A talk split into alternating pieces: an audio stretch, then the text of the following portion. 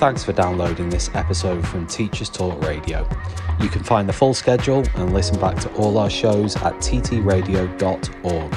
This show is brought to you in partnership with John Catt Educational, leading publishers of books, directories, educational guides, and magazines aimed at schools in the UK and beyond.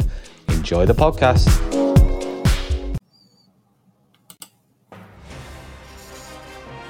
This is Teachers Talk Radio, and you are listening live. Hello, hello. Welcome to the show, everybody. Um, obviously, Teachers Talk Radio. This is Leading in the 21st Century with Mark Nichols, your host. Today, we will be sharing with you something fascinating, um, again, linked to um, the, the struggles that we may face in the 21st century. Um, specifically, hold on. This is Teachers Talk Radio, and you are listening live. Tune in live at ttradio.org or to join the conversation, download the Podbean app and search Teachers Talk Radio. Follow the hashtag TTRadio. Tune in, talk it out with Teachers Talk Radio. And there you go. That is our intro done. So today we are diving into the fascinating world of artificial intelligence in education with, I must say, a true trailblazer in the field. Um, none other than Dan Fitzpatrick, a leading figure in the AI revolution. He has been titled the AI educator, um, author of the best-selling book, or yet to come out, should I say? But Dan, you will introduce, will discuss that as time goes on. Now, we will be talking about all things artificial intelligence in schools, where I'll be posing some, you know, some questions really to kind of play the you know play the field here as to what artificial intelligence does look like in education but really to kind of get our heads around and grasp this this transformative technology that is um, going to be taking place around us. Um, now, before we get into the nitty gritty, though, let's take a moment just to introduce our guest. Um, Dan, I do believe you are in the studio with me now. So, yeah, if you don't mind, introduce yourself. Yeah, well, yeah, it's good to be with you, and thanks for inviting me on. Um, you've, you've got the probably the best slot of the week here, six o'clock on a Friday. I don't know what it's... you've done to offend someone, but uh... the early days, yeah, early days. Uh, yeah, no, it's good to be here. Um, my name's Dan. I you can probably tell from my accent, I'm I'm based in the northeast of England. Mm-hmm. Um, so currently, my job is I am strategic lead for digital for a group of colleges in the northeast of England. So that includes cool. Sunderland College, Northumberland College, and Hartlepool Sixth Form.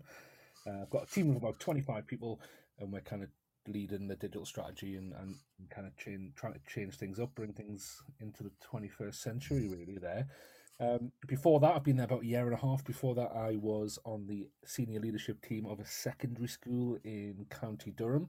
Yeah, um, and I was teaching kind of all sorts really. As you as you do get, get into senior leadership, you kind of plug the gaps where where where they're needed really. So I was teaching. My main subject is RE actually, so yeah. Kind of nothing to do with uh, technology, but. Uh, yeah, so I was trained as an RE teacher. I was teaching business studies, geography, bit of history, and uh, yeah, so uh, yeah, kind of quite a varied educational career, and then always kind of took an interest in educational technology ever since I did my training and really kind of um, saw the benefits of Google for Education first, and and and kind of saw how it was transforming classrooms and how the workflow of students, teachers, making things more efficient, um, and then the tools allowing, and this is long before COVID so allowing remote work to be done and yeah, yeah, yeah. and um, and and efficiency with marking all of that and I kind of become a bit of a bit of an evangelist a bit of a real passion for it really so started off in my own school where I was training and then kind of started doing some kind of training work for Google and Google partners, and, and just kind of that became kind of my second life outside the classroom. Really. Um, can I can I just go back slightly there, Dan? You, yeah. you know, what, what was it? What was when were you bitten by the bug in terms of technology? Like within your career, was there a particular moment that you could like actually pin it to, or is it like as you say, is it just kind of crept through your your um yeah, your your professional life? I was training. I think so. I trained with um, uh, United Learning um, and I remember, I think a few months in, I was on the SCITT program, I was working at um, Accrington oh, yeah. Academy in the north in the northwest. I was living in Manchester at the time, and I remember being in a session where um, a guy called Tim, who who kind of looked after the, the, the computing department, meant he was doing a bit of CPD, and he mentioned uh, Google Drive or Google Classroom, and I remember. I think I've lost you there, Dan. Can you hear me? Yeah, I got you. Got you back. So you use uh, Google Classroom, yeah? Yeah, I mentioned Google, so my, my Google Assistant took over the phone. Sorry. Um, yeah, so uh, I'll yeah I'll, I'll, I'll try not to mention Google again. Uh, I just did. Uh, so yeah, so I kind of I kind of never, the whole concept of educational technology um, was very foreign to me at the time, and I, I'd been teaching a couple of months. So, but then when I heard that there was actually there was more efficient ways of doing things, and I guess it came down to cloud technology at the end of the day, and I thought actually this is this could have some real benefit for for how we work and and and I and I just noticed that as I was being trained as a teacher and I was looking around where I was working and and no fault to the school amazing school but there was a lot of inefficiencies and yeah. I think, and I think there was inefficiencies probably in every school and, and I just kind of saw how technology could actually improve things and and make life easier and I kind of kind of been my own private motto really that, that technology should make and easier. If it doesn't, then then get throw it out the window essentially. Yeah, and then obviously we have the uh, COVID nineteen pandemic, and suddenly those inefficiencies within schools come into light, and the big drive to use technology and to adopt cloud platforms and to adopt um, cloud based learning and, and, online learning. So I would imagine at that point you would coming into your own as a teacher that had some experience there. Is that is is that fair to say? Yeah, I, I suppose everywhere I'd been um, teaching, I'd, I'd I'd always move them over to Google. Like I, it was kind of I couldn't even help it. Like if, even if I wasn't going for a role, any technology role, even if I was coming into the school just as a, an RE teacher, hmm. I'd, I'd soon think I'd, I'd, be like mainly for myself really, because especially when you start a new school and you're used to all the the kind of the the workflows and the tech that you've been using at your old school, and you come in and and they're still using things from 10 years ago and you just think yeah. i need for my own sanity and then so you I, I end up you end up transforming this whole school just just so you can have have the tech tools you want um, and that's kind of like that's kind of how i worked really and and and kind of yeah i just i love that i kind of i kind of the type of person who loves being on the edges of things i think and i loved um, kind of like running breakfast clubs to train teachers up on technology and really kind of grassroots um, grassroots change within education really and then kind of getting the year of of the leadership team in the head and kind of moving that way and then and exactly what you said there mark about mm. covid kind of came into its own and we because i'd done a lot of groundwork in the previous years of, of moving the school over to google google classroom uh, we found that literally the first i remember when we went into lock, it was announced we were going to go into lockdown. I think it was March. Hmm. God knows what date it was, uh, what year it was. So I don't know about you, but the past few years just seem to have merged into one. But uh, maybe 2021 was it or 2020? I think yeah, it's, it's like you say, it's a bit of a merger for me as well. Like time, yeah, yeah. Um, uh, but I remember anyway. I remember th- I remember thinking, we, well, we've got everything. The only thing that we kind of really needed to do was because we, we weren't really using Google Meet, which is which is Google's video um, yeah yeah yeah yeah platform. So we we, we literally did a couple of CPD sessions, and, and I think it was like the Thursday and the Friday evening of that last week we were in school, where we went right here's Google Meet, here's how to put a link to a Google Meet in your classroom because at that point it wasn't integrated. Um, and, and we were away. We literally started a, an online live video call timetable on Monday. There was no, no down day at all. So we were we were in a fantastic position to do that. And I, and and like you say, I kind of I came into my own really, and and and was able to play a massive part in in kind of running the online school during lockdown. Well, I, f- I find it absolutely fascinating that you know if we were to go back, say five years, you know, even though the technology was there to do uh, you know online calls like video calls etc it wasn't adopted within the education sector i can't speak for other sectors but it wasn't present as it is today like you know i find myself in video call meetings working within a trust on a you know daily basis on in some on some occasions. Um, but anyway, I, I, do want to move this interview forward, Dan. You're here. You're going to discuss with us um, the concept of artificial intelligence in in, ed, in education. Um, so I do have a few questions drafted for you. Um, I think first and foremost, you know, how do you see AI technology transforming the future of education? And you know, what do you think are some of the most exciting developments um, that you or we are likely to see in this area? Yeah, I would start off with a small question. well, they, they, they get they get more challenging. They really do. Um, um, yeah. So, if, by the way, if you can hear uh, kids screaming in the background, it's my, it's bedtime. Um, oh, cool, cool. Sorry to disturb you on your um, family time. my, uh, my fiance is putting them to bed. So yeah. Um, uh, well, I suppose I think the first thing to say is AI has kind of been in our lives for a while now. Um, probably looking at kind of some of the some of the big advances that we we first saw in AI, especially kind of this new type of AI, was was back in like the early, I would say the late noughties, really, in terms of kind of image recognition, face recognition software. Hmm. It's kind of how where where kind of this kind of started really, in that in that kind of the learn how how AI systems learn. Um, and and that really started that era. And over the last 10 to 12 years, we've we've seen products slowly come to market, but the chances are you probably won't even know about it because well most people won't because what they, they haven't come onto the market as big and a big explosion really like we've seen in the last few months. The, the uh, products that have been made by people like google microsoft hmm. um, Amazon, Netflix have just been integrated into already existing tools. So, for example, the mobile phone in, in, in your hand right now, if you if I mean I'm guessing that's where it is. That's where most mobile phones are. If um, not, it's mobile... close by somewhere, isn't it? Yeah, usually. I mean, I mean, the amount of artificial intelligence in that is is just phenomenal. Um, and you probably don't know about it in in the camera, um, you might have a scanner in there. That if it does facial recognition to open your phone, if it does, if, if it does, takes your thumbprint to open your phone, then that's just scratching the surface. Hmm. The, I mean, look around your home. Chances are you might have an Alexa, or a Google Assistant that that runs on that. You use Amazon, which which recommends things based on AI. Netflix does so.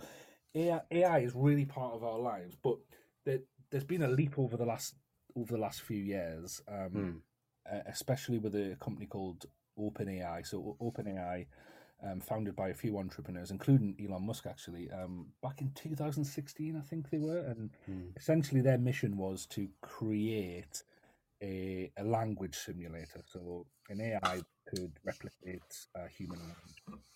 In order to do that, they had to train it, and and, and that's kind of the key part of of any AI system. And um, I was talking to, I had a great privilege of chatting for a few hours a couple of nights ago with Priya Lakhani, who is the CEO of Century Tech. Um, and and she's she's kind of a whiz with AI. She's she's, a, she's an expert. She works with the government. She she builds her own AI products like Century Tech. And okay, and she um she was explaining to me that actually true AI doesn't you can't just create a, a true AI machine overnight you have to spend years and years and years training it and tweaking it, and that's what's been happening behind the scenes, really, especially with with OpenAI and, and their chat or what is their their chat GPT, mm. what it's become, and eventually it's got it got to a point where they they was apparently from from what I hear they it, it shocked them their latest version, which is uh, GPT three point five, which is the version that's in Chat GPT and they started offering it as a as a kind of plug-in for for companies back in early 2022, and then in the summer they decided let's let's create our own user interface, which was essentially a chatbot. You know, if you if you've ever used ChatGPT, you'll, you'll yeah. Know, feels a bit like WhatsApp or, or Facebook Messenger, and they've essentially just stuck that top of their artificial intelligence machine, and just kind of went right. Well, let's release this. And and by doing that in late November, I think they went to a million users within 24 hours, and 100 million users within just under two months, which is the fastest ever product to go to 100 million users. I think TikTok. Well, um, yeah, was, was, it seven months before that? So they they've put it out there as a bit of an experimental um, experimental research project, really, to see how this AI is going to interact and it's kind of taken off, and that's how we've kind of got the the, the big news stories, the the buzz that we've got now because of the power of this. Well, when you when you say it's taken off, Dan, like it really has taken off. Like for for you know, I I, I first came across the concept of AI uh, probably in 2016, and you know, reading about it in in, in literature, etc.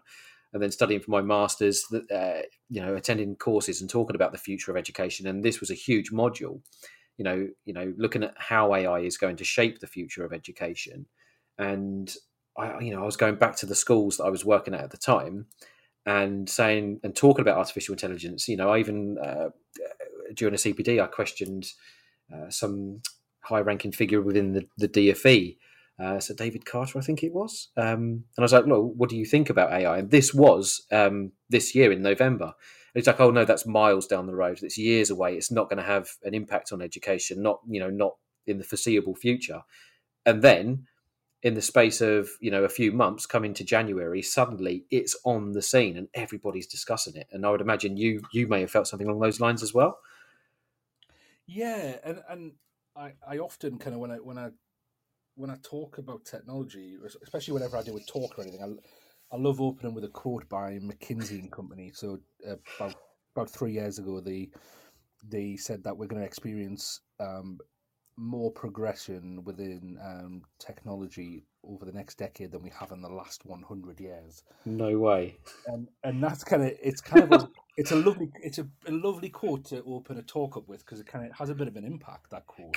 Can I share a quote with you, Dan, if I may? Of course, yeah. So I, am a big fan of sci-fi. I love sci-fi. You've got William uh, Gibson um, reportedly quoted to the press you know the future is already here. It's just not evenly distributed. And i think that kind of alludes to the point that you were making that ai has always been there. It's just not perhaps distributed where you know where it's noticeable. I don't know. I don't know.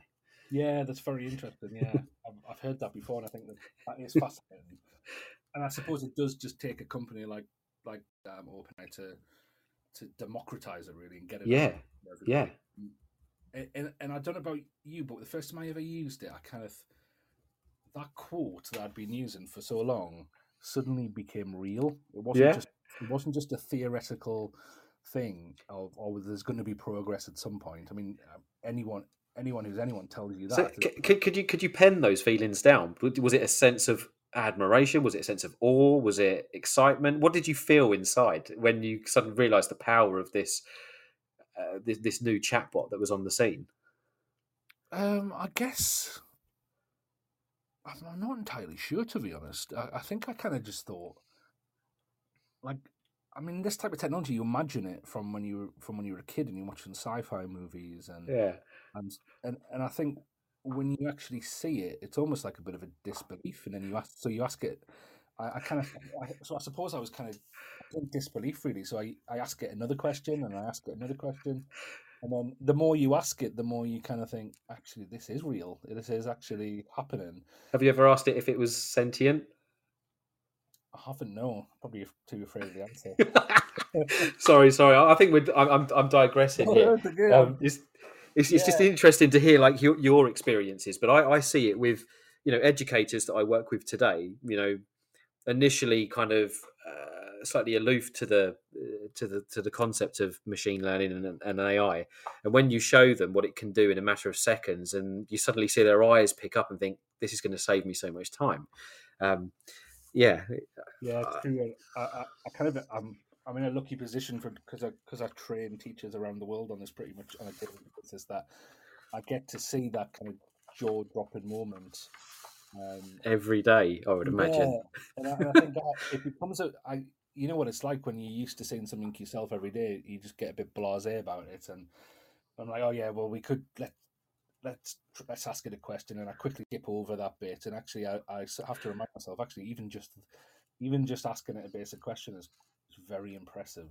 Yeah, yeah, and, I, and yeah, I guess I, you know what I think. I going back to that moment when I first realized, I think just this idea of possibilities came into my head where I just and I, and I think this is probably to to most people who've used it, where you just suddenly start like little light bulbs start going off in your head, and you start thinking, "Wow, what it could what it, it could be used for this, it could this, this, yeah, yeah, yeah, yeah."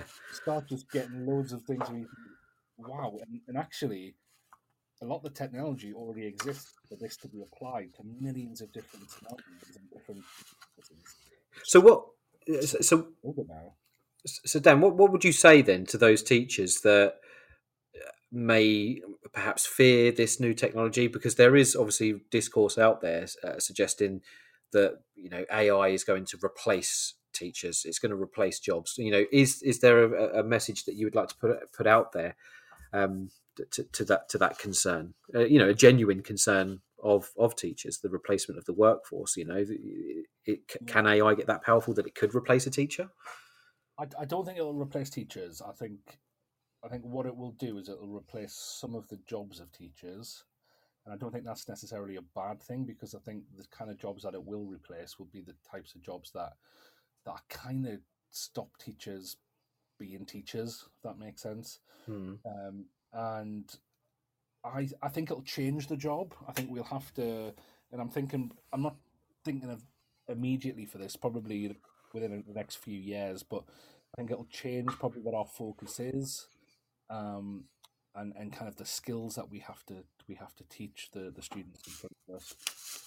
This show is brought to you in partnership with John Catt Educational, a leading publisher of books, directories, educational guides, and magazines specifically aimed at forward thinking schools in the UK and beyond.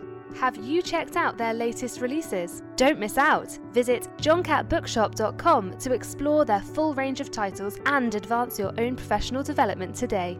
Happy reading! In terms, yeah, in terms of those changes, I suppose what you know how do you think these changes are necessarily going to be positive? Like, do you think it's going to improve the uh, user experience of education. I'm talking about our core stakeholders here, like students. Do you think the adoption of AI in the education sector is going to benefit our uh, the students that we serve? One hundred percent, yeah, absolutely. I think I think probably the the main theme or the main kind of component that of education that it changes is I think it'll make education a lot more personalized. And I think anything that's personalized more to a specific user, like you say, hmm. is a good thing. Um, I know that you know there's it's it's become kind of um, almost like taboo to talk about differentiation and things like these days because because obviously the the teacher the teacher workload of having to prepare so many materials, a scaffold so much is it can just get crazy, especially if you're teaching five lessons a day, or something like that. Yeah, and it just, and I think we've we've kind of in recent months, recent years, we've kind of gone back to going right. Let's just teach everyone in the class the same thing. Let's, um, and I, and I think we're I think there's a lot of students missing out. I think there's a lot of students who need to maybe go a bit slower, who need more help. Some students on the opposite end who need to go faster, who need to be progressing a lot faster. I mean, to be honest, age we we group students by age in, in school. Um, age is is is just. It, I mean, I, I, was just about to say age is just a number. But I, that's uh, quite a cliche, but um, you know what I mean. Like the, the the the level of students in in front of you um, to, to, to just group them because of age hmm. limits students and it, and it hinders others. Um, so is that, it, you know, is that how we group adults? You know, when you go into the workforce, do you? Yeah. Kind of, are you grouped into like an age category? Therefore, you are there because I've met trainee teachers that are older than me, and uh, you know, uh, I, I, see your point there. Um, Absolutely. I mean, look at what Mark Zuckerberg was head of Facebook in his early twenties, like multi million dollar company it was then, and and people are people are at different levels, and it's that it's a it's a are bad or, or, or better levels. It's just people learn at different levels. People, people that's how that's how life is, and I think to offer a more personalized experience of education where where students can get personal, more personalized support, so they're not having to vie for the attention of a teacher who's got 30 students in front of them, but actually we've got the technology they're getting support from something like a, a, a chatbot or whatever we'll have in the next years built on top of that. Um, I hmm. think I think can only be a good thing, really. And I think I think the only thing that's gonna I might be being a bit controversial in saying this, but the only thing that would make it negative is if a if an educational organisation, the school, doesn't doesn't keep up and almost hinders the use of these technologies, so that students aren't learning the skills, aren't learning um, what they need to, thrive and have those benefits, and then also have the skills to be successful when they leave that school. I know. I mean, what, what you're discussing there is the concept of the future school. Um, that the future school, in, you know, you, you mentioned, you, in fact, you've hit so many nails on the head there. You talk about personalised learning. Now, the future school most certainly would advocate a personal experience to the education that students receive. Um, but also, you talk about the digital literacy, the dig- digital fluency that schools need to adopt, and embracing technology because the reality is, and I, I, I assume that you would agree with me here, Dan, that you know these students are going to be growing into a world that is rapidly changing and regardless of whether we hold back this technology it's always going to be there. And if schools do not adopt or assimilate or at least you know have some understanding of this tech there's a there's a risk that those schools will be left behind um, whilst other schools then pro- progress forward. Um, and, and, and to be honest this is not new is it? I mean covid really kind of highlighted the, the, the digital divide within mm. regions, within schools, um, between schools, and also within schools. And I think I think it really highlighted that the students who have access to technology and have the skills to use technology and um, the divide between students who, who don't have that is huge. And and I think we're going to get this is going to entrench that divide even more yeah, because those who those students who do have, have access and the skills to use artificial intelligence, it's it's gonna it, the digital divide is it's just to become too wide if we if if we do get schools who bury their head in the sand and say we're to use it and and actually focus on the fears rather than the benefits. Are you, are you familiar with the IB, the International Baccalaureate in in, in, in A levels? Dan. Yeah.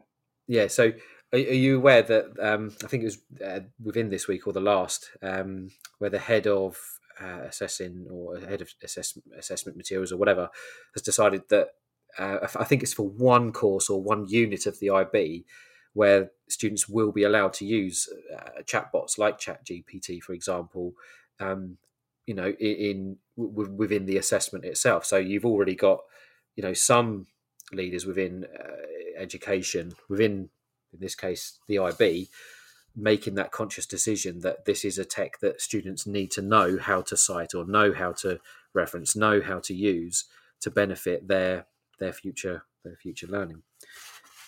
Um, yeah, uh, go on, go on. Yeah, I'm, I'm aware of that, and I think I think it's to be honest, it's that's what needs to happen. Really, we need to we need to to grab this and just and and not ignore it. And there's been a translated um, a, a few days ago a great guide. Uh, it's by the Department for Schools and Education of the state of North Rhine Westphalia in Germany, and they created a document for their for their schools um, it's about a ten-page document, and it essentially goes through the the benefits, the limitations, the of what they know so far about the technology. Yeah. also, kind of give suggestions about how to use it in the classroom, how to use it in assessment, um, how to how to use it to plan lessons, and it, it's such a forward document. Just and is we're aware of it, we're aware of the limitations, but here's here are a few ways you can start to benefit from it away. And and that will have to be revised uh, absolutely over the coming months and years, probably 10, 20 times, I imagine. But the fact that some places, and I was I was on I was doing some um, work with a college today in Wales yeah. who really grabbing this by the horns and going for it. And I think those educational organisations that, that run with it early and start playing with it early going to get the benefits early. And I think, go back to your point before, the, the key stakeholders here, the students, are the ones who benefit ultimately. And even we're, so, we're even in a divide now by the school, the schools, colleges, universities who are who are who are adopting the tech now. Yeah, yeah, who are going for it, even though it's imperfect. There's data protection worries around it. There's there's bias. There's there's so many limitations to this and so many cautions, but the ones who are going to succeed with it are the ones who start having a go of it now. Well, this, it's interesting you mentioned like because this is leading into another question I wanted to ask you, which is you know what what are the ethical considerations that you know educators should be taken into account because this does kind of feel like the wild west of AI, doesn't it? Like you've got these new platforms that are being used. You know, should there be ethical considerations? Should there be ethical you know uh, policy set up before the usage or should it just be that any school can adopt it not adopt it do what they want with it etc yeah i think so and i think probably the number one rule here is um, outsource the doing not the thinking. So you you want to be in charge of of what this of what ChatGPT or whatever um, other AI you're using does, you want to you you need to be very specific with with the prompts that you give it. That know what's coming out of it is is going to be of quality and then you need to evaluate it. You need to you need to critically analyze what it's given you because um there it, it it's essentially a database that takes information um, from the internet or from wherever whatever information has been trained on and that information was created by humans and humans have bias uh, especially if you, I mean, ChatGPT three, which which we're all kind of having a go with at the minute, was is was fed three hundred billion words worth of information from the internet sure. and all sorts of areas. Now, there is a, there'll be a lot of bias in there. I mean, you, you just have to put the news on to see bias. You like it's it's everywhere at the at the moment. There's, we're we live in a very polarized um, society and in our politics and in other spheres of our lives. So that a lot of the material out there is biased. It's discriminatory as well. And what it does is it takes that. It doesn't just, to be fair to the technology, it doesn't just regurgitate information. It works out. It has the most impressive thing about this technology is its ability mm. to work out the the probability of something being kind of the correct response. That's that's the real impressive thing about this AI. So it does a good job of it, but some biases still get through. Um, some discriminatory um, ideas or concepts still come through. So the human in the process still has to be so active. And I think. I, I, sorry, yeah, on, no, no, you carry. If you, you finish your point, because I, I just want to add on to this at the end, if I may. So if you if you can continue on for us, Dan. Yeah, I think. Well, I was just going to say, I think, and it, it kind of links into that. you might want to get into this eventually, but the whole kind of plagiarism, cheating argument that if we just use this tech and go right, produce some content, produce a bit of work, do this for me, and then we take it and and start applying it straight away, or, or we hand it in as a bit of work straight away, or we give it to students as a bit of content straight away. Um, that's not that's not clever. It's not a good use of technology. I mean, to be fair, I could I could just go into Wikipedia and copy and paste it and give it to my students. I could type mm. into Google near resource on the Second World War, find the first article or website I find and copy and paste it and not even read it. I mean, that kind of laziness, that kind of over reliance on on technology is not is not just AI, it's to do with technology in general. And I suppose anyone who uses technology in that way is is, is just asking to to to be tripped up really. So I think what we need to do is and, and I think again this links perfectly back to the point of that it's not going to replace humans because we still need the, the expert, the human, the teacher who knows, knows their stuff, who who is literate, who who who is balanced in their views to be able to to pick apart the information it's coming with, and and but and they get better. I mean, mm. there's there's companies working on ways how to how to remove the bias and, and anything like that, and that that will happen 100%. The way this technology is is speeding up and and, and going, it will happen. But there's always going to be room for the human to, to determine how to use the information. Well, I'm just I'm just thinking in terms of our audience and like the, the the theme of the show is leading in the 21st century. You know, I want this to kind of go out there to you know leaders within education. And from what I'm picking up there, it, there's as much a, of uh, uh, a, pressure on educational leaders to train staff to be able to critically analyze the prompts that are provided. I think you've made that you know plainly clear through your words there.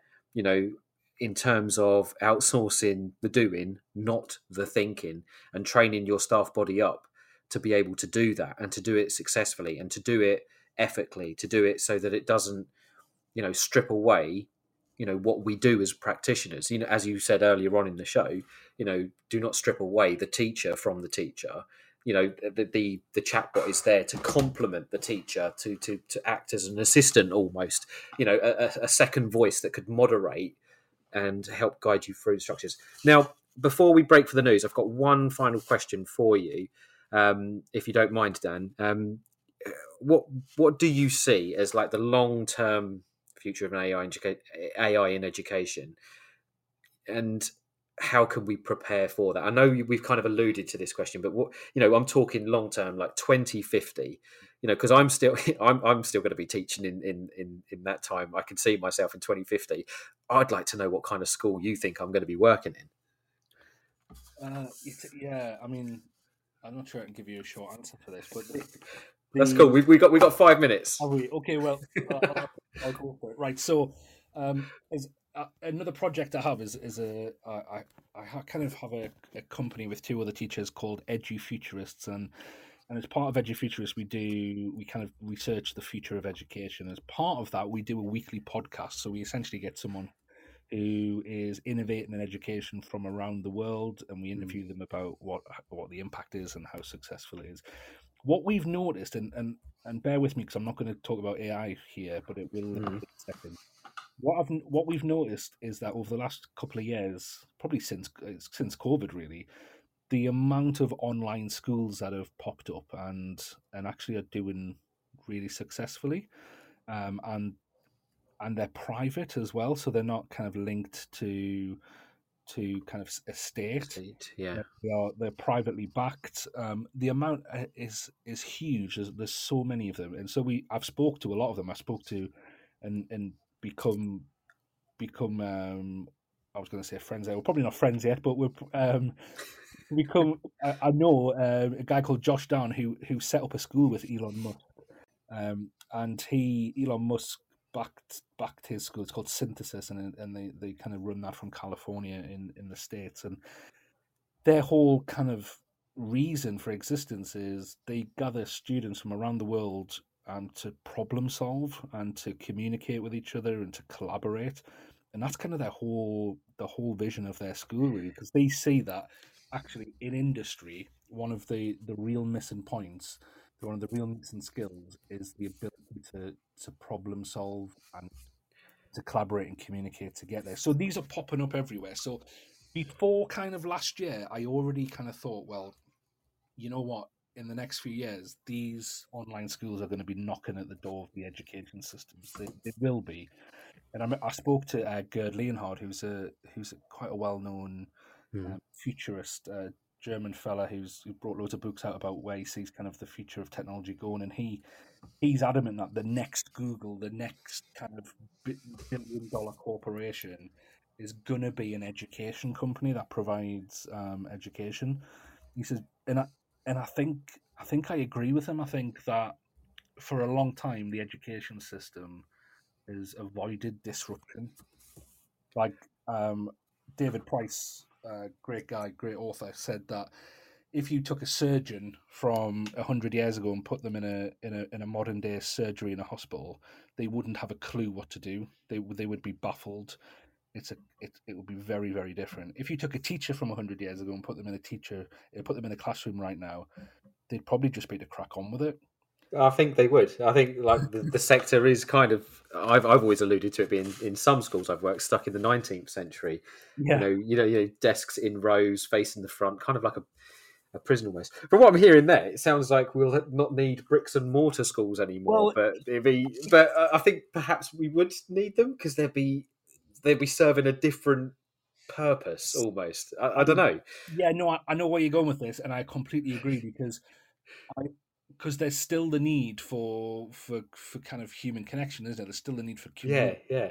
And and and actually, we, we, you, once you start going down this avenue, you, you, start actually trying to get to the root of what actually is education. Because is it is it just the transfer of information? Is it the building of skills, or is it the forming of a human being? And and if you were going to say that and I, and I, think we probably all would say it's it's not just knowledge; it's the forming of character formation. Yes. Ah, yeah. Oh, Dan, like it, it, has been absolutely brilliant chatting to you. I mean, a lot of what you've discussed there is going to feed into the next segment of the show, which is the future school. Um, you you just alluded there to the global globalization of education, which is pretty much a feature in, in the next part of the show. But I do need to let you go. Um, thank you ever so much um, for taking the time of a Friday evening um, to to connect with us. Um, I, I, really do appreciate it. It'd be great to collaborate with yourself again in the future. Uh, you know, just give me a shout anytime you need anything and, and whatever. Yeah. Yeah. Thanks, Mark. I really enjoyed it. Thanks for having me on and have a great weekend, everyone. Yeah. Yeah. Yep. Catch you later, Dan. Thank you very much. Okay. So over to the news now. Thank you for uh, staying with us, guys. Let's chuck on the news for you and let's have some fun. This show is brought to you in partnership with John Catt Educational, a leading publisher of books, directories, educational guides, and magazines specifically aimed at forward thinking schools in the UK and beyond. Have you checked out their latest releases? Don't miss out. Visit johncattbookshop.com to explore their full range of titles and advance your own professional development today. Happy reading!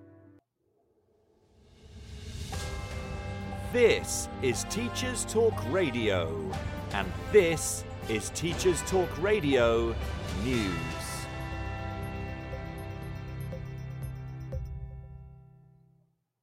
The iNews website covers the issue of vaping in schools. Whilst vaping is thought to have helped many adults kick their unhealthy smoking habits, the rise in straight to vaping in young people and children rings alarm bells for many. The report focuses on concerns expressed by teachers about angsty pupils struggling with the wait for their next fix. Vapors making school toilets frightening places as they gather in groups, increases in internal truancy, and worries it may lead to pupils experimenting with stronger substances.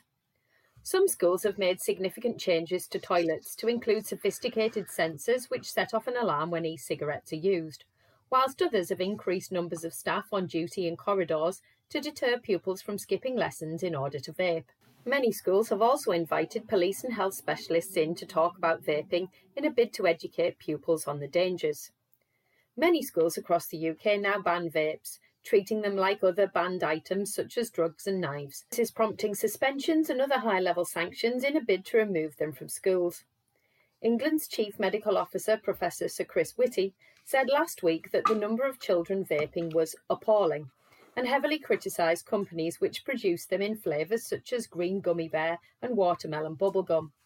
The bright colours, shapes reminiscent of highlighter pens, and the low cost of around £5 making them attractive to youngsters with pocket money to spare, which Whitty described as utterly unacceptable.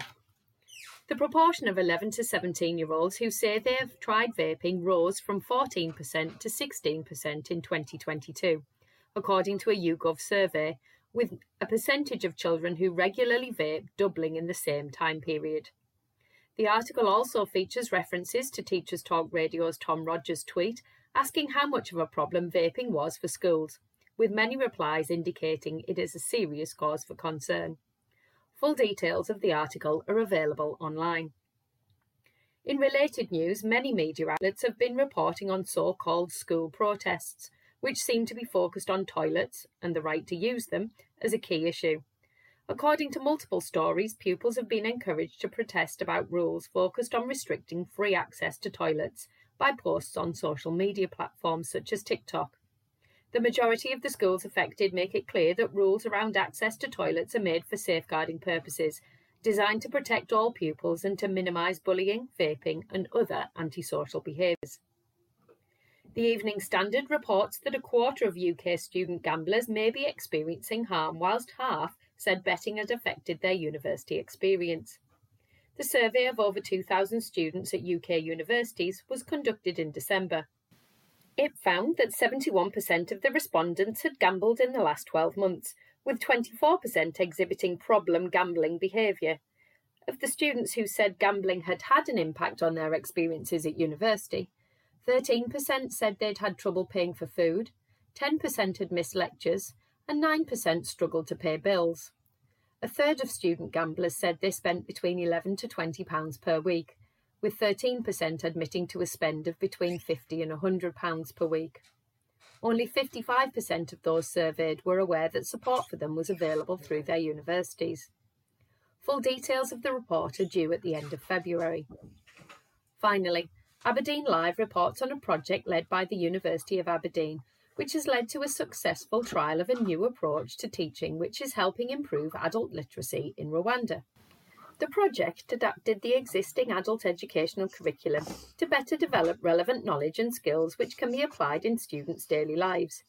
These techniques included role play, group activities, case studies, and problem solving. Previously, only 14% of those pursuing an adult learning course felt they had gained the skills they needed, with 66% still unable to read and 76% unable to write by the end of the course. The new method showed improvements in multiple areas, with adults retaining their knowledge and skills which were linked to nutrition and hygiene, improved household income, animal husbandry, and becoming community leaders. Okay, welcome back to the show. Sorry, um, my dog just decided to have a little crazy moment there. Um, apologies. Um, so, um, I hope that you guys had enjoyed the um, interview with Dan there. Um, I certainly found it riveting to discuss, you know, the future of education as well as, um, you know, the, the, the prospect that AI, the prospects of AI on our sector. most certainly, you know, there's there's a lot for us to kind of chew over, and I hope now within this next segment you know, I'm going to kind of discuss with you all, you know, what the future of education may look like. Now, obviously, welcome back to the show. Um, obviously, we we're discussing the latest trends in education, innovations, insights, etc. Um, and I want to use this next segment just to kind of introduce the concept of the future school. Now, as educators, we know how education has evolved over the years, you know, from chalkboards to smartboards. But the, the question still remains what does the future hold for our sector, especially being, and we've just heard it there from Dan himself, you know, technology is advancing at such a rate that it's going to have rapidly transformative um, impact on the sector that we know and love so well. Um, now, the future school is not just a buzzword or a fleeting trend as we sometimes hear on on social media etc you know it's a full on transformation of education that is already happening in classrooms from around the world. You know we've just had Dan there speaking about these kind of privately invested schools from across the globe um, where these global communities, this edu- this global education community is is forming to really get the best thinkers and problem solvers together, or at least to kind of educate them together in in, in a single place uh, online in the digital realms. But also, um, and I'll be referring to Valerie Hannon, um, a researcher that worked alongside um, in conjunction with UCL, um, had produced a think piece uh, that provides you know a detailed look at what um, a future school in, in entails. Um, but I think uh, for, the, this part of the show, let's just dive into it and see what this what it's all about. This concept of a future school. Now, at its core, the future school is an innovative approach to education that's designed to equip students with the skills that they'll need to tackle the challenges and opportunities of the 21st century you know the, the century that we're living in at the moment the rapidly changing century that seems to throw new tech at us every um, few years or so. It's a radical departure from the traditional model of education that emphasizes kind of that rote memorization standardized testing and a kind of one size fits all approach to teaching and learning. Now in future schools um, students are not just passive learners. You know, they are active participants in their own education. You know, they are encouraged to explore, to experiment, to collaborate, uh, if you will, with their peers and their teachers to develop the critical thinking, problem solving, creativity, and the communication skills that are success, uh, essential for the success in the modern world. But I'd imagine some of you are sat there thinking, well, that's no different from what we do now.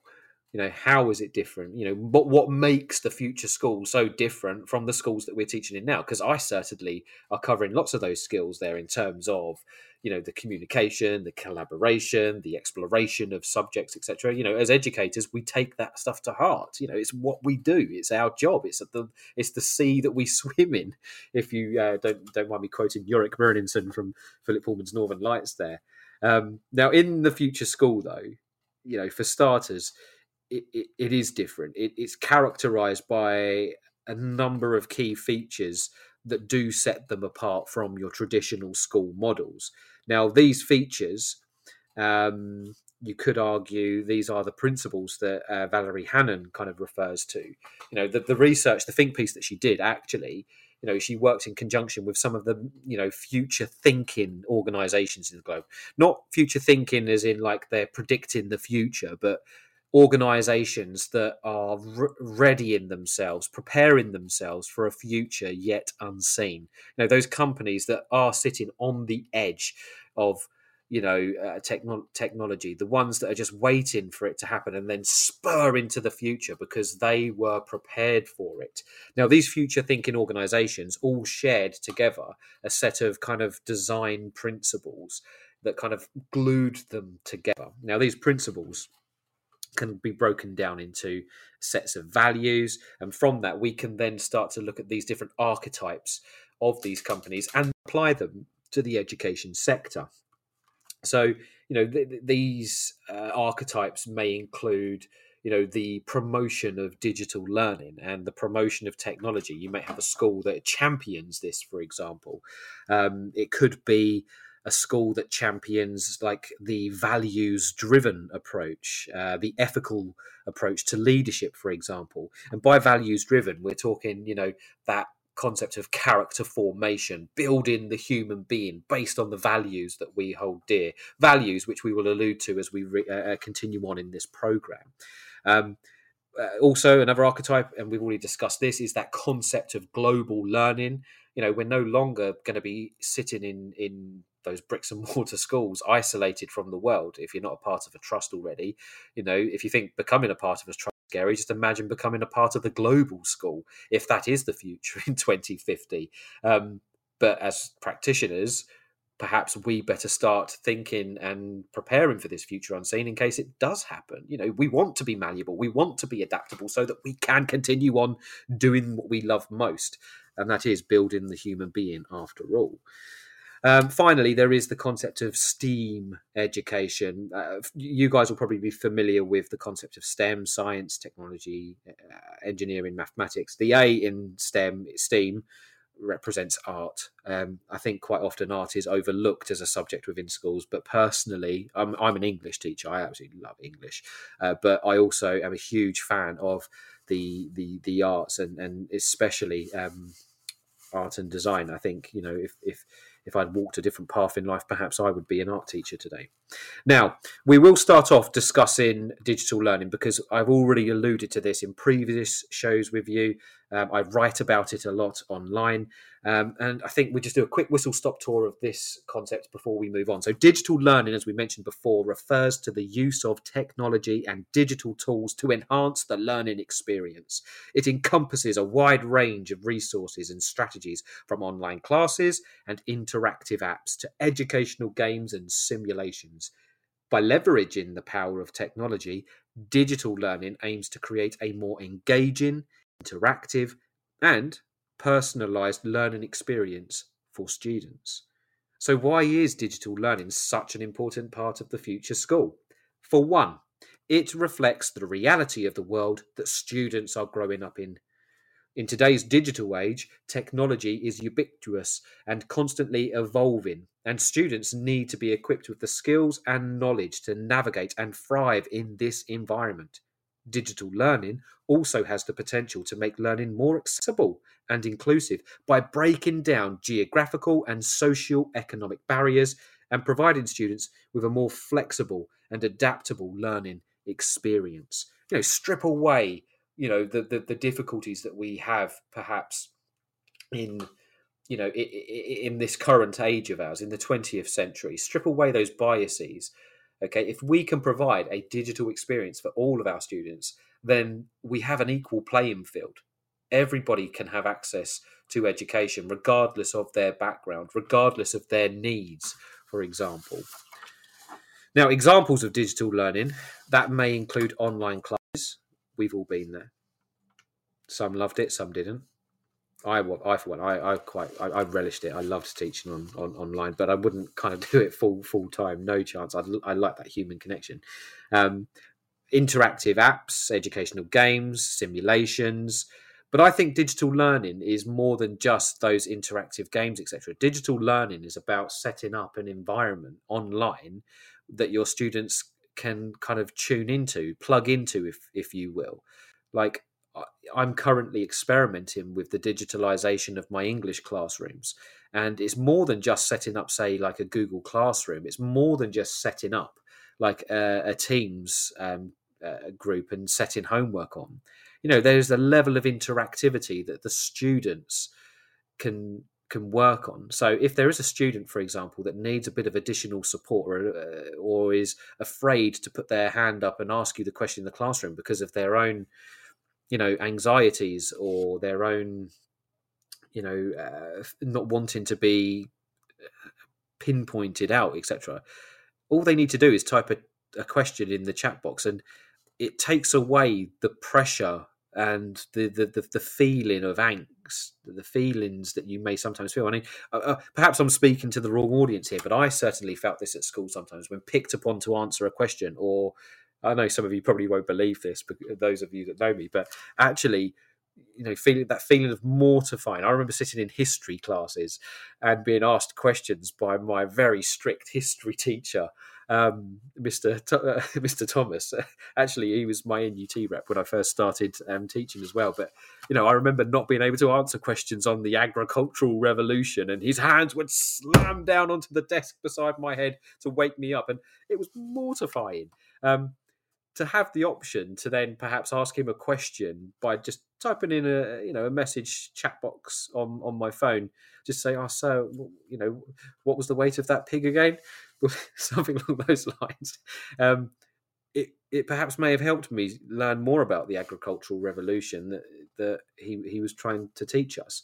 Um, so I suppose what I'm trying to get across to you here in terms of that digital sphere that digital space to learn think about the way that you operate your lives on the digital sphere. If you if you're a, you know if you if you use social media if you have a digital network at your school the way that you interact with each other online is the way that students will be interacting with each other online in the future because they are growing into that world. They are already in that world but that world is dominated by social media apps that are pulling their attention away from the things that matter in this case education. So i think it's our moral responsibility as school leaders to train students to train this newer generation on how they can utilize the space online to benefit themselves and to benefit others in a collaborative and sufficient way. And it all starts really by having that online presence that online community. My colleague actually um, ben martin had set up a house competition um, it's the Sutton House Cup actually that we have at our school, and this this huge competition which has got great like enthusiasm from all of the classes. And I just have to put it out there that it is my house that are currently winning. And watching them play football today against Empathy, four 0 Oh my god, we are totally winning the Sutton House Cup. But the point I'm making here is Mr. Martin has placed this on, online, and that is going to galvanise support for the, the, the Sutton House Cup. You know, the competitions are posted there. There's input from the students there. There's input from the staff there. Collaboratively, we're working together to build that competitive, that prideful, competi- competitive nature culture within our schools, and that's the sort of digital experience that we're looking for here. That's engagement on on a much more deeper level than just you know perhaps having a, a fancy game in your classroom. Now, typically, I would give some story time to this part of the show. Um, however, I'm just conscious of our time. You know, the story is very similar to our story from last week, but we can save that for another show, I am sure. Now, it's time to explore another essential aspect of the future school global learning. I'm going to go through this fairly quickly because we heard a lot of this from Dan just before. Now, global learning is about expanding horizons, developing a mindset that uh, you know values diverse perspectives and cultures and ideas.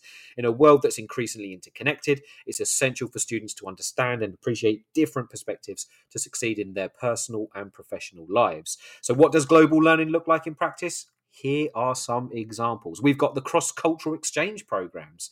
You know, these programs allow students to travel to other countries and experience different cultures firsthand. Um, you know, I remember teaching some German boys that came to one the first school that I worked at, and you know, Peter, uh, one of them was very complimentary over the, the, time and effort I put into developing his English speaking skills. Uh, we've got online collaborations with technology. I've just discussed that at length as well. Um, we've got collaboration you know, uh, with you know uh, different cultures across the, cultural comp- competencies, etc. Um, you know, teachers could help students develop their cultural competency by incorporating cultural diversity into their curriculums. You know, including the, the teaching of different cultures, etc., religions, histories, and encouraging respectful dialogue about sensitive topics. Um, we've got global citizenship initiatives as well. Like it could be that you may run an, an eco club, for example. You know, if you are a global citizen, then you know what are you doing in in in terms of protecting that global environment, perhaps. Um, you know, by incorporating global learning into the curriculum, what I'm suggesting here is that schools can develop a global mindset that prepares them for success in the rapidly changing world that they that our students live in. It's not just about learning facts and figures. It's about developing those kind of core values like empathy, for example, like cultural awareness, a sense of responsibility for making a positive impact in the world. And you know, uh, through, the, through the words of my esteemed colleague Dr. Millard, you know, these kids that we're teaching today, this generation, they are the ones that are going to have to be making the big decisions in you know when when we reach uh, our, uh, you know our retirement they're the ones that are going to be deciding what to do with the energy crisis they are the ones that are going to be deciding how to navigate the the, the the, the disruption that technology will cause. And I would like to think that we've skilled those students up enough to make those well informed decisions. Um, now, global learning is not just uh, about the curriculum. We said it's also about the school um, culture. Now, the future school fosters an inclusive and diverse community that values and celebrates the different um, backgrounds of, of and cultures and experience. You know, it creates a safe and supportive environment where students can learn and grow without fear of discrimination or prejudice. And I know, again, this sounds very similar to what we aim for inside of schools, but deeply and truly, you know, you, you want to sh- shatter that that presumption, that assumption that it, it exists. I've worked in schools where the rhetoric is there. You know, our students are um, mindful. Our students do not discriminate. Our students do not feel prejudice. But then when you start to scratch beneath the surface, you see, well, actually, there's huge prejudice taking place here. There are segments of students that are segregated from other groups you know that's that's not the future school the future school truly is a place which is you know discrimination free so global learning then is a critical aspect of the future school in that it prepares students for success in the rapidly changing world as we've discussed by developing that global mindset. Students can broaden their horizons deepen their empathy and become responsible and engaged citizens of the world essentially the world that we are going to be living in as they care for us. Now, um, we have been exploring the, the, the future school at length, and I just kind of want to tie that in with the concept of the four C's of 21st century education. And these are all words that have been used throughout this show so far. The four C's, if you're not familiar with them, are critical thinking, communication, collaboration, and creativity. Again, they may sound like buzzwords. They do kind of prop up here and there within social media feeds, etc. But I, for one, firmly believe and, and am quite passionate about making sure that these four C's are central to the curriculum that I've designed and delivering to my students. Obviously, in line with the national curriculum, but having these four C's alongside helps me direct and and and helps me kind of I kind of feel it's my moral responsibility to kind of develop these skills inside of the classroom.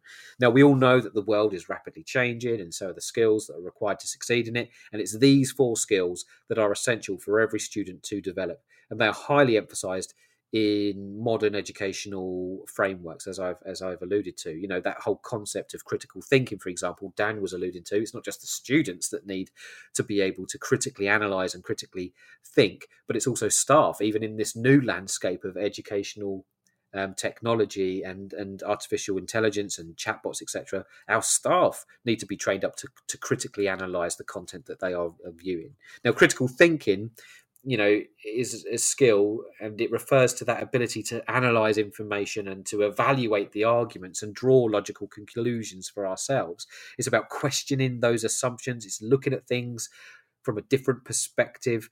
Um, and it, the reason why it's such an important skill for the 21st century is because students will be growing up in a world that is saturated with misinformation it's going to be saturated with fake news. It's going to be saturated even with deep fakes when it gets to it. It won't be long before long until you know you could superimpose a teacher's face onto any video that's on there on the web. Just think of the the, the, the safeguarding concerns that are going to hit the, the, the education sector when deep fakes um, eventually arise. Um, and critical thinking is there for, for, for us to teach the students to kind of really think twice about what it is that they're viewing. Is this genuine information? Is this authentic? Um, and that's why it's more important than ever before. Uh, moving on, though, we have communication. This skill is about articulating our thoughts and ideas clearly um, and effectively, both verbally and in writing. Um, and this is a skill that I take to heart very much so because I want to develop the communication skills of my students in writing, in read, uh, uh their understanding of reading, the written word, uh, but also in speaking, the way they articulate themselves, because I believe there's a lot of power to be had in those that are able to use words as a weapon. Just today, actually, I was listening to In Our Time, a show about druids of all things, and they were talking about how druids would use curses and curse words, and that was actually quite a prevalent and um, impactful thing that kind of really did harrow and, and steer off the Romans that were coming in to slaughter them.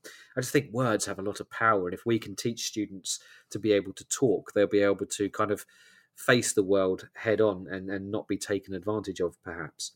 Um, obviously, it's a fast paced world, and communication is going to be key in order to navigate that world. Now, collaboration is the third skill that we will be discussing. It's about working effectively with others towards a common goal, including problem solving, decision making, and conflict resolution.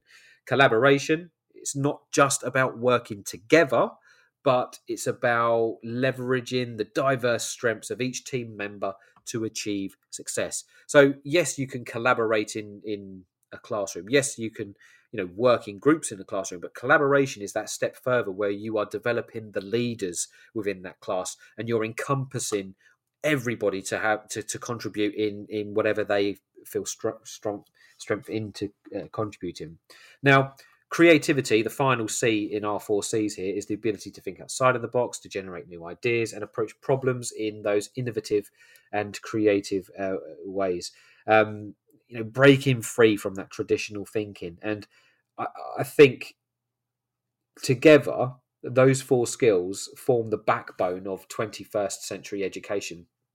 They kind of sit as that backbone of the of, of the future school alongside those those archetypes that we've discussed um, discussed prior. I mean, I didn't even touch upon um, STEAM uh, and and the values driven approach, which I suppose I really should do do now in terms of STEAM, obviously the the A the artistic approach is that creative creative approach, um, and it's I I feel anyway that those STEAM subjects are absolutely crucial um, for the 21st century. In fact, I believe you know experts have predicted that 65% of children entering primary school today, as in today will end up working in jobs that don't yet exist.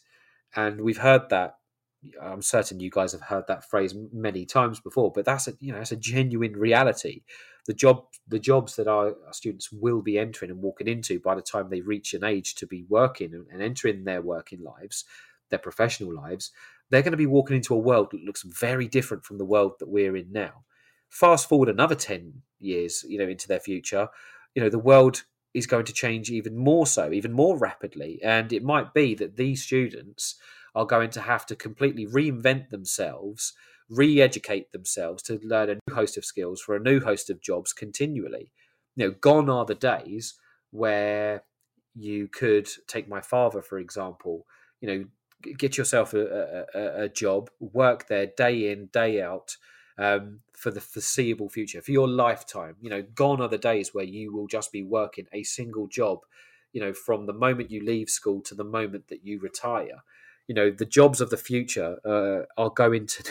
Are going to be varied. They are going to change. They are going to morph into jobs that we, we don't even know. And I, th- I suppose what I'm trying to get at here is that it's important for us to prepare our students by developing those four C's the critical thinking, the communication, the collaboration, the creativity to think of new novel ways to reinvent themselves, be able to do that. You know, just just think for a second how stressful it is to experience change. You know, imagine losing your job today because and this is a worst case scenario. Let's say AI does strip away the need for teachers. So schools suddenly like, okay, the AI clearly can teach better than humans so we're just going to employ AI now. Now, let's worst case scenario. Let's say that does happen. What happens then to the teachers? Where would you go? What job will you do? Think of the stress that that will incite upon you. You know, you are going to have to reinvent yourself as a human being. You're going to have to reinvent yourself. Perhaps look for another skill set that you can go out there and apply your skills in this sector or that sector or this sector. You're going to have to reinvent yourself, your identity. Now, thankfully, I don't think that's going to happen to us. But the generations that we're teaching, it, it, there is a real possibility that it will happen to them. Every decade, there is going to be, you know, a new set of jobs or older jobs being replaced or being uh, taken away by robots or machine learning or AI, whatever it may be. And we have that moral responsibility to, to prepare students for that. And that's where the future school comes in because the future school is an, an initiative, as I said, that strips away from the old systems that we are working on and preparing students to to, to thrive in the 21st century. Now, we've got 15 minutes of the show left. Before I play the news, because I think we'll end on the news here. I'm sorry, uh, Teacher Talk Radio, I may have uh, overrun ever so slightly here. Um, I do want to play the segment um, that I know you all love and cherish so much. Um, this is Did You Know?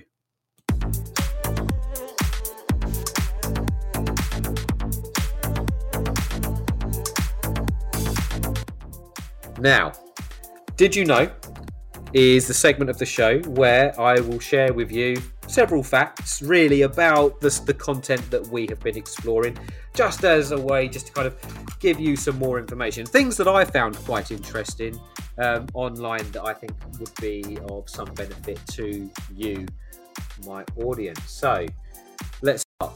In 2020, the COVID 19 pandemic forced schools around the world to shift online, leading to a surge in the adoption of digital tools and platforms. By August 2020, more than 1.2 billion students in 186 countries were affected by school closures, making it the largest disruption to education in history. Write that one down. That will be in a pub quiz in 30 years' time. What was the largest disruption in education history? Well, August 2020, COVID 19. Number two, did you know the term global classroom refers to the idea of using technology to connect students and educators from different parts of the world, allowing them to collaborate and learn from each other? This approach can help promote cultural understanding and prepare students for globalized workforce. Well, I hope you knew that one because that's one that I had shared with you prior. Number three, did you know a virtual reality, VR for short, technology is increasingly being used in education to create immersive learning experience. For example, students can use VR to explore historical sites or science labs, providing them with a more engaging and interactive way to learn. That's interesting. It really is. I've seen actually um, renditions of VR tech where you can go on a virtual tour of the body going inside. Think of the Magic School Bus where it goes through the, the human body and you can go to different parts of it. Brilliant. And did you know, number four, that according to a study by the World Economic Forum, by 2025, over half of all current workplace tasks will be performed by machines. 2025. That's a scary figure, isn't it? Compared to just 29% today. This highlights the increasing importance of 21st century skills like critical thinking, communication, and collaboration, and of course, creativity in preparing students for the workforce. By 2025, half of all current workplace tasks will be performed by machines. I kid you not. Even McDonald's are investing in AI that will flip hundreds of burgers per hour, more so than the human being can. Number five, did you know that the demand for workers in STEAM, science, technology, engineering, arts, and mathematics, fields is projected to continue to grow in the coming years? The Bureau of Labour Statistics estimates that employment in these fields will grow by 8% from 2019 to 2029, adding over 1 million new jobs. And finally, did you know that a values driven approach to education has been found to foster greater engagement and motivation among students? A study by the University of Bristol found that schools that priority, prioritize values such as respect, discipline, empathy, courage, integrity, gratitude links to higher levels of student engagement and motivation than schools that do not practice these values. Now, on that note, I'm going to end the show there. I'm going to play for you our news, uh, final piece of news for today. And I will thank you all for listening. It's been a great show. I've really enjoyed myself. I hope you've enjoyed the show too.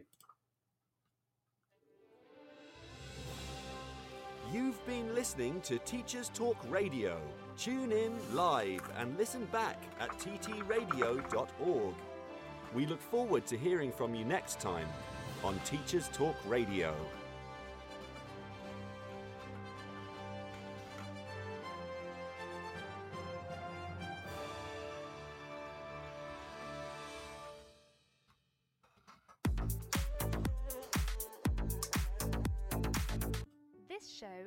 To you in partnership with John Catt Educational, a leading publisher of books, directories, educational guides, and magazines specifically aimed at forward thinking schools in the UK and beyond.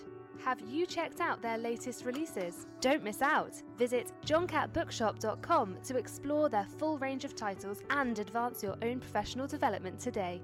Happy reading! This is Teachers Talk Radio, and this is Teachers Talk Radio News.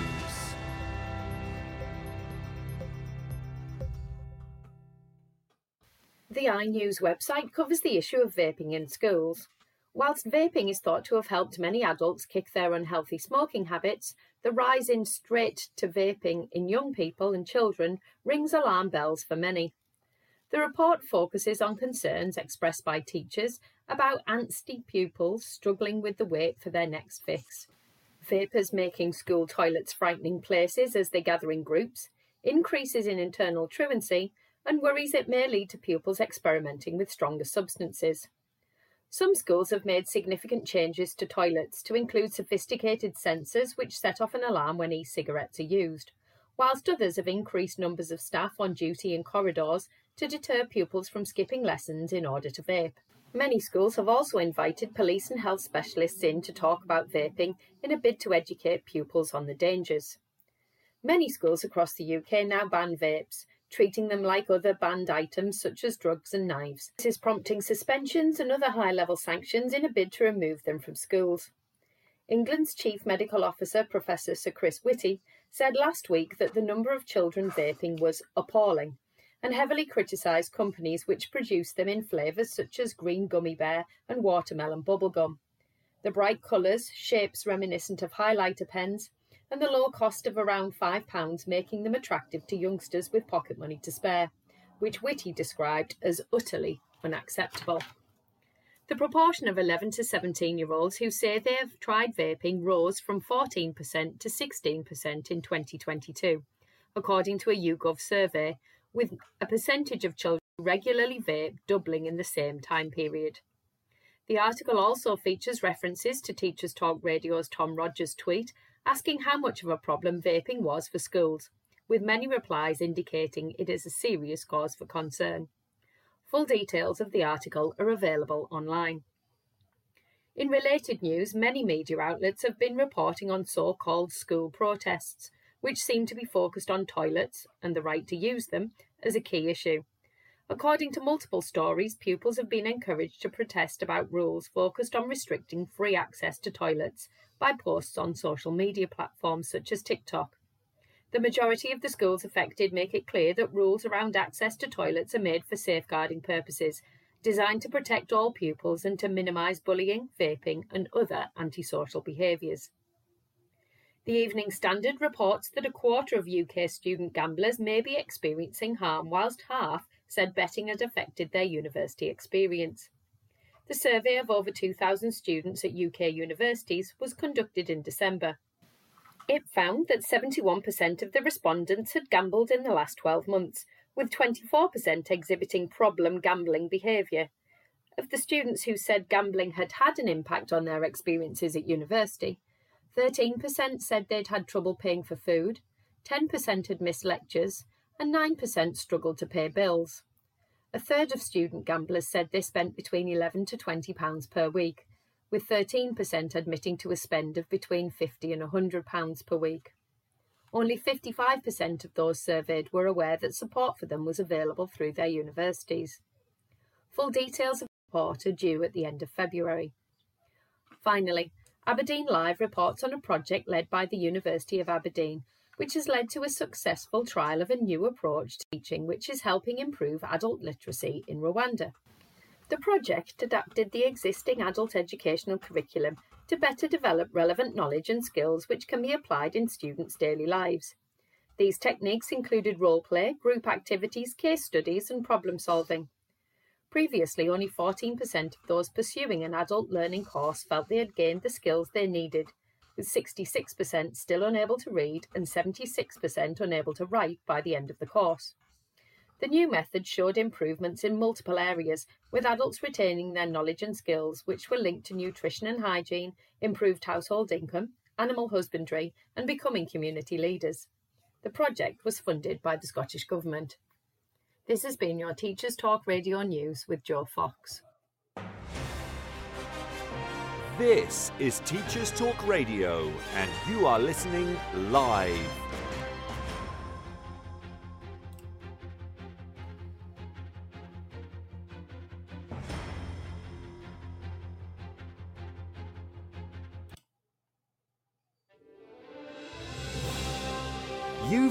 Listening to Teachers Talk Radio.